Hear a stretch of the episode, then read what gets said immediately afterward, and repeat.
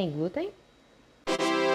Eu sou Isabela Emiliano, jornalista, idealizadora aqui do Tem Glúten, e hoje eu recebi, resolvi falar sobre algo diferente.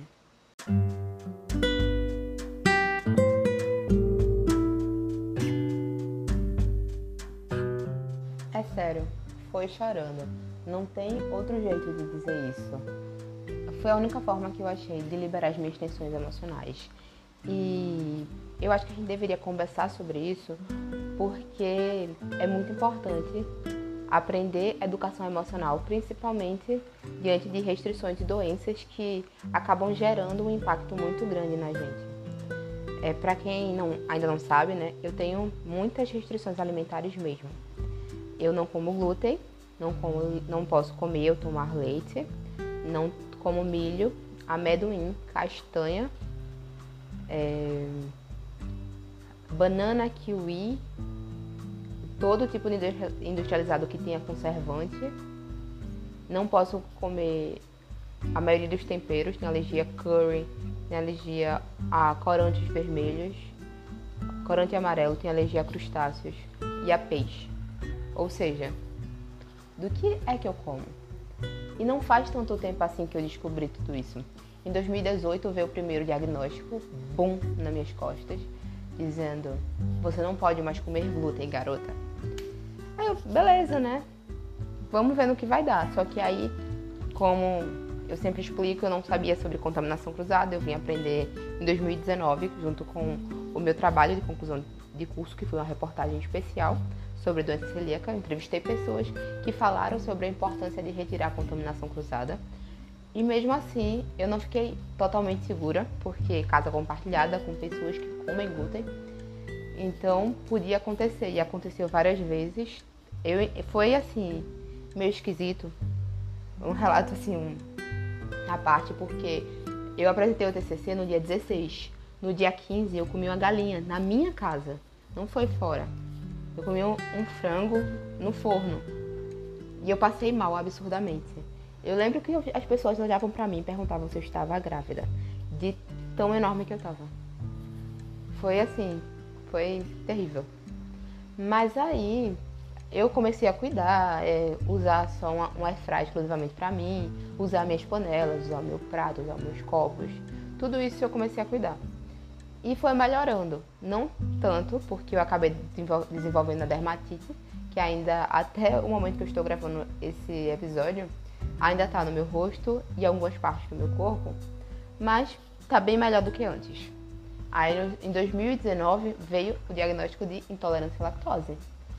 Aí me, é, eu já não consumia muito leite, por causa também porque eu acreditava que é, tinha uma, uma, correlação muito ligada com a minha acne, mesmo eu dizendo piamente que não era acne, e não era acne. E eu parei de consumir leite. Aí eu descobri uma alergia tardia. Então aí, bom, né? Adeus o leite e tudo bem. Com a intolerância à lactose ainda podia comer algumas coisas enzimadas, então ainda acostumava a comer pizza, é, comia queijo e o iogurte. O iogurte muito bom que eu tomava. Até porque eu nunca gostei de ir pra academia é, comida. depois de ter feito uma refeição, eu sempre em jejum. Aí o pessoal não, o pessoal da minha casa, eles não são muito assim, fãs de deixar você sair sem comer. Aí tinha esses iogurtes e eu tomava. Agora eu não posso tomar mais, a não ser que seja vegano.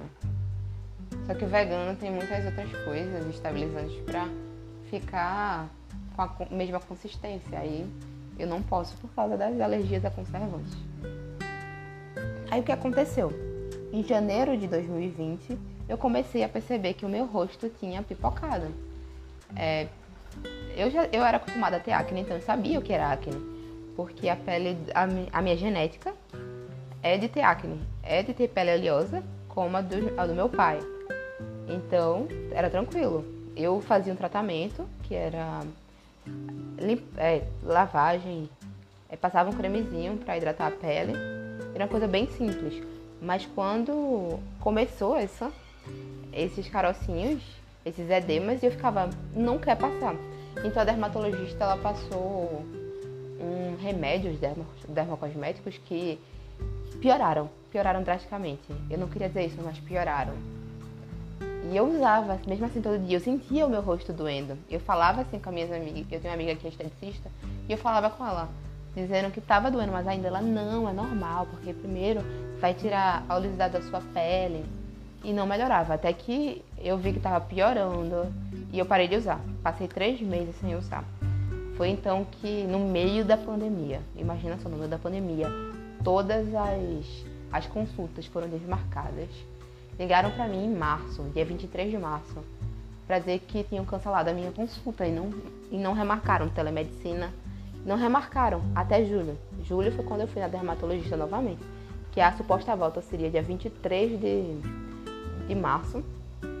Então eu fui, mostrei a ela, ela continuou achando que era acne mesmo. Eu não tendo nem as pústulas de acne, nada parecido com acne. E passou antibiótico. É, eu tomei o antibiótico por 64 dias e só piorou. Só piorou. Além de na época eu tava fazendo uma dieta que não era muito.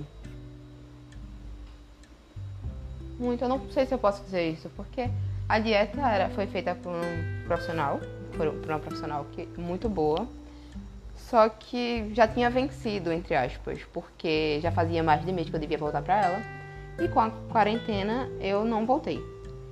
E eu continuava a fazer e tinha também traços de contaminação cruzada, porque eu costumava a comprar a farinha que ela tinha passado no no, no, no a granel. Então tinha a questão da manipulação, então poderia sim. E eu também usava um tempero que era a granel, que era páprica doce. E eu sentia que toda vez que eu usava, eu eu me coçava, me coçava muito. Meu rosto, a parte do queixo ficou é, em carne viva. Eu não conseguia sair, eu não conseguia colocar a máscara. Quando eu tinha que sair e ir para o hospital, por exemplo, eu tinha que colocar a máscara e eu ficava morrendo de dor. Eu ficava segurando ela embaixo, porque tava a, a máscara acontecido leve, tava doendo no meu rosto. Aí cheguei aí no hospital também, no hospital conveniado do meu plano de saúde e passaram uma, um antialérgico e me pediram para ir para outro dermatologista. Eu acabei não indo, voltei para essa outra dermatologista, né, que estava me tratando, e ela passou mais antibiótico.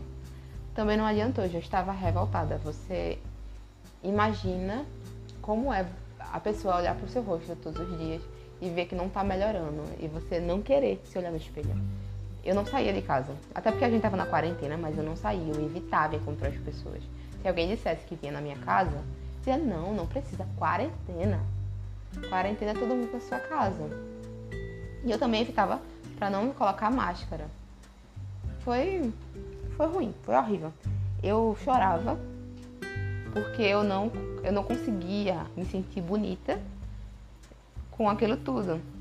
Eu ficava agoniada com tudo que estava acontecendo. Com o meu rosto, com a dor, com o inchaço.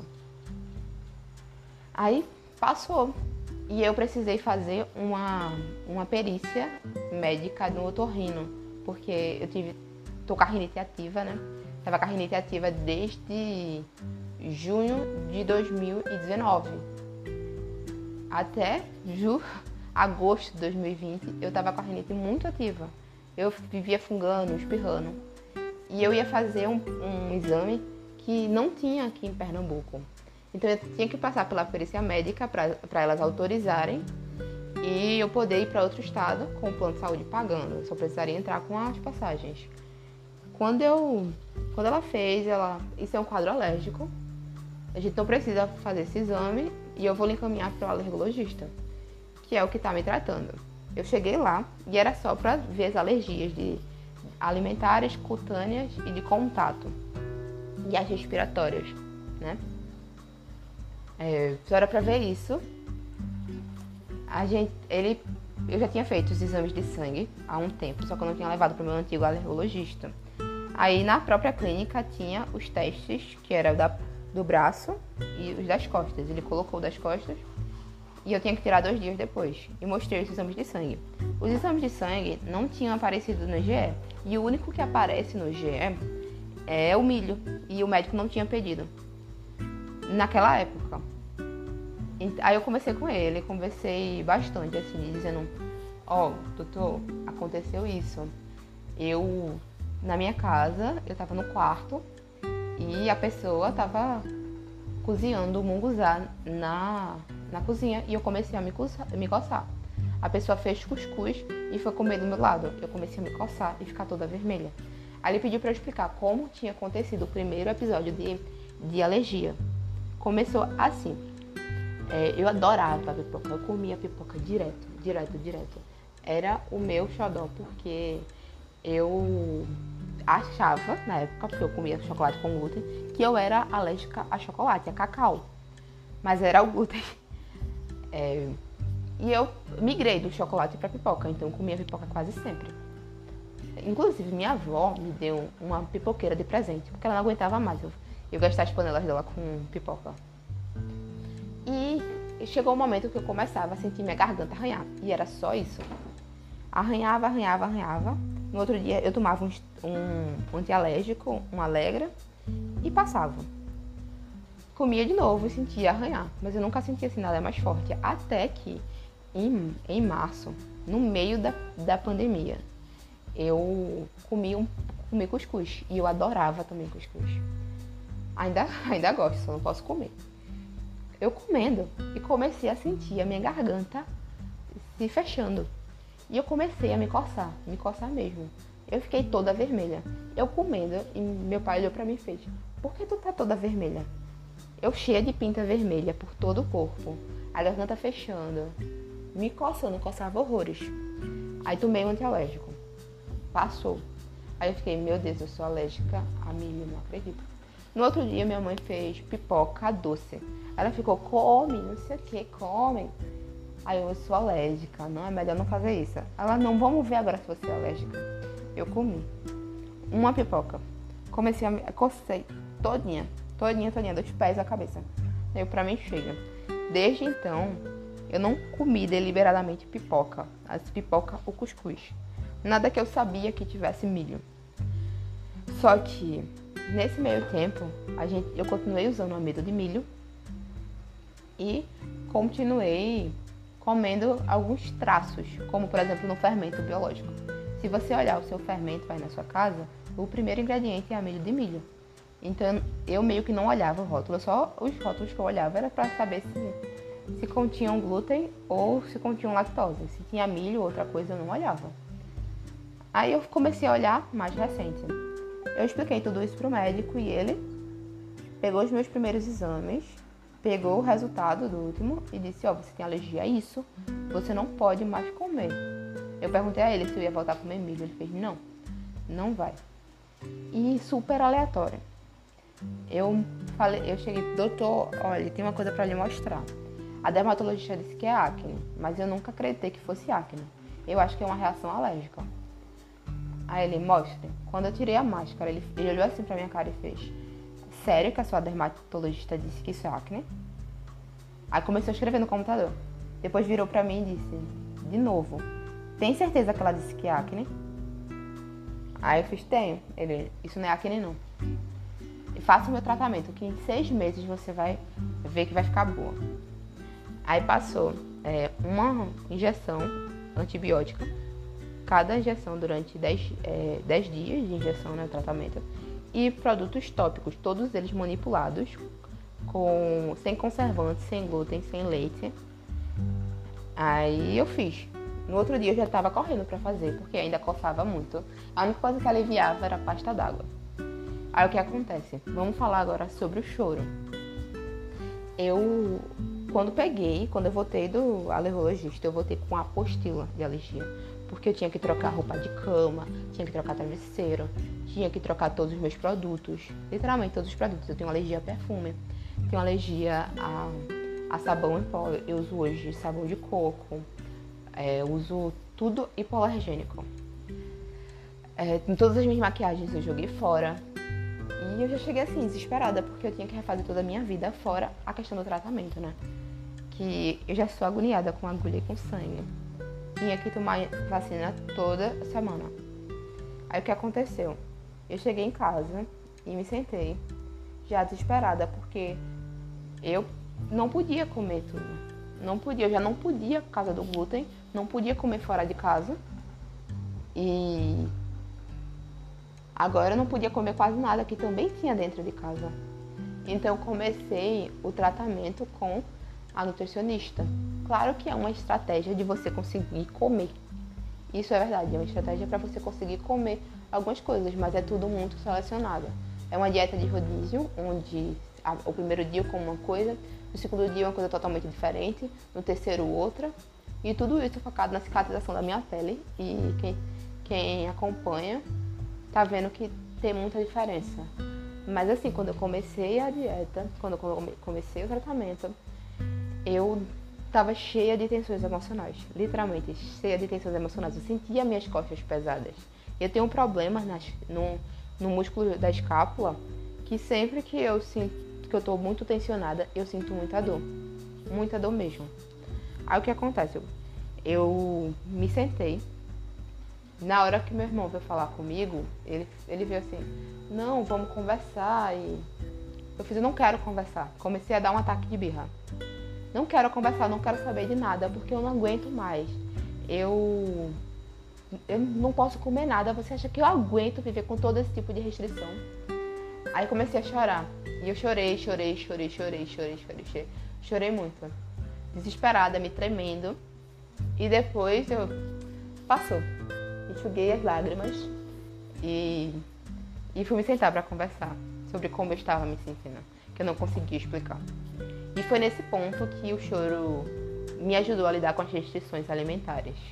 Porque é muito difícil ver várias pessoas comendo coisas diferentes e você não poder fazer isso.